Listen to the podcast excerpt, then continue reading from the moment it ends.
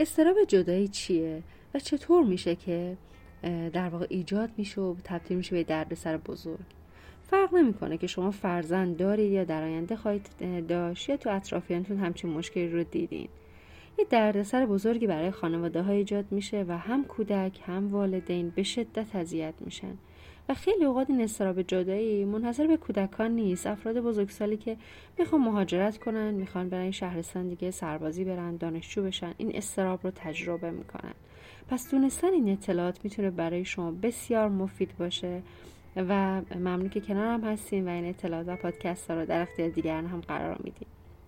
حالا این استراب جدایی سرمنشهش چیه؟ خیلی اوقات افراد که برای درمان مراجعه می‌کنن من مطرح می‌کنم که اولین راه درمان اینه که سرمنشه ها برطرف بشه که یکیشون والدین مستربه وقتی کودک یا یک فرد یک نوجوان فرق نمی‌کنه چه سنی داره والدین مضطربی داره که استراب درمان نشده دارن. حالا به علتهای مختلف ده ها علت می‌تونه استراب داشته باشه.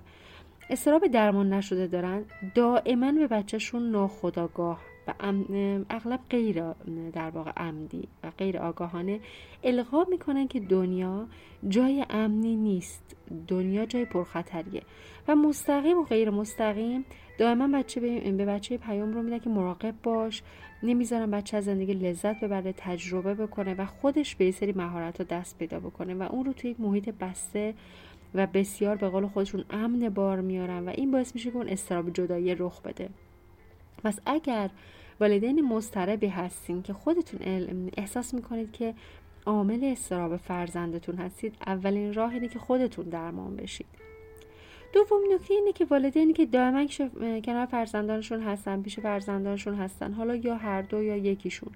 این حضور دائمی باعث میشه بچه به اون فضا عادت کنه و دنیا رو اونجوری بشناسه. به خاطر همین وقتی یه کاری پیش میاد یه شرطی پیش میاد بچه احساس می‌کنه که دنیا حالت عادی نداره و به شدت به هم میریزه.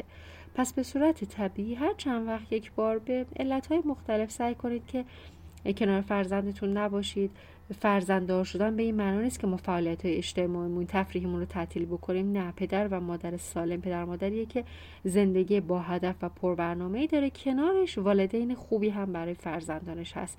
اینکه ما کمیت رو فقط رعایت کنیم. همیشه پیش فرزندانمون باشیم ولی رابطهمون کیفیت نداشته باشه ارزش خاصی نداره. پس حضور دائمی حتی می‌تونه آسیب زننده باشه. یکی اینکه کودک به موقع خودش تو جمع همسالان نبوده اجتماعی نشده. یعنی زمانی که بچه ها دو سه سالگی دیگه باید یه جمع های کودکانه رو تجربه بکنن. حالا نمیگم مهد کودک ها جمع هایی که کودک هست توش و کلاس های مختلف جاهای مختلف تفریگاه های مختلف.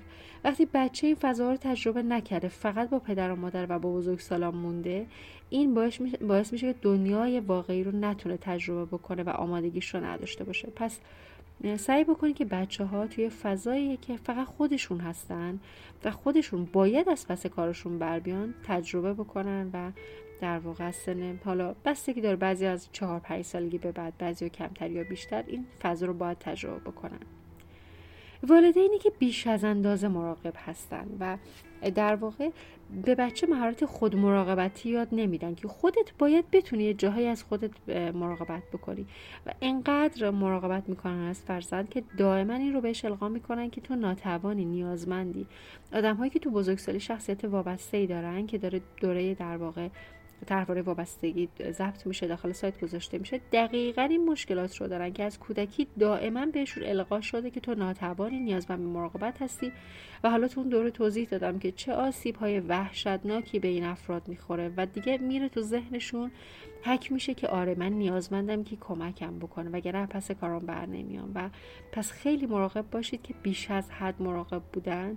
که یکی از عوارض تک فرزندیه و جامعه های امروز که ناامنه ما نمی‌تونیم فرزندانمون رو تو محیط های باز بیرون رها بکنیم اینه که اونها نمی‌تونن در واقع خیلی خوب مهارت خوب مراقبتی رو یاد بگیرن و ما باید آروم آروم اونها رو در محیط های قرار بدیم که خودش بتونه پس خودش بر بیاد. اتفاقایی مثل در واقع ناگهان تنها شدن و حادثه هایی که در کودک احساس ناامنی می‌کنه مثل تجربه بستر شدن تو بیمارستان مرگ یکی از عزیزان جدایی والدین از دست دادن حیوانات خانگی تغییر محل زندگی و مهاجرت. خود اینها می‌تونه باعث بشه که فرد در واقع دچار استراب جدایی بشه. خیلی وقت افراد مطرح می‌کنن که من با همسرم جربست کردم و منظور رو ترک کردم. می‌دونستم برمیگردم همسرم هم می‌دونست ولی بچه این رو متوجه نمیشه. احساس می‌کنه برای همیشه والدینش رو از دست داده یا اون والد رو از دست داده. پس به هیچ وجه در حضور کودکان جر و بحث تنش و درگیری نکنید. چون شما می‌فهمید که این یه تنش و درگیریه ولی بچه احساس می‌کنه که کل خانوادهش رو داره از دست میده و از هم میپاشه خانواده. یه اتفاق دیگه یک شرایط دیگه که می‌تونه استراب جدایی برای کودکان ایجاد بکنه بودن کودک در محیط هایی که دائما خبرهای استراب بر پخش میشه. زمانی که کرونا اومد یکی از توصیه های مهم من به والدین به مرجانم به اطرافیان بود که این اخباری که دائما پخش میشه و کل دنیا در واقع می‌ذاره مرگ و میر و آسیب رو مطرح می‌کنه به هیچ وجه بچه ها نباید مطلع بشن. الان هم همینطور جامعه ما به شدت در فضای مسترب آلوده و پر التهابی قرار داره. بچه ها به هیچ وجه نباید متوجه بشن. خیلی اوقات افراد مطرح می‌کنن که آره در واقع تلویزیون بازه داره اخبار تنش ها درگیری ها اتفاقات بعد پخش میشه. بچه که متوجه نمیشه داره بازی می‌کنه. به ظاهر داره بازی می‌کنه. اون متوجه تمام مسائل هست و توی ذهنش دنیایی پر از خطر داره شکل می‌گیره. پس مراقب باشید. و عامل دیگه والدینی که خانواده که دائما تنش رو درگیری دارن.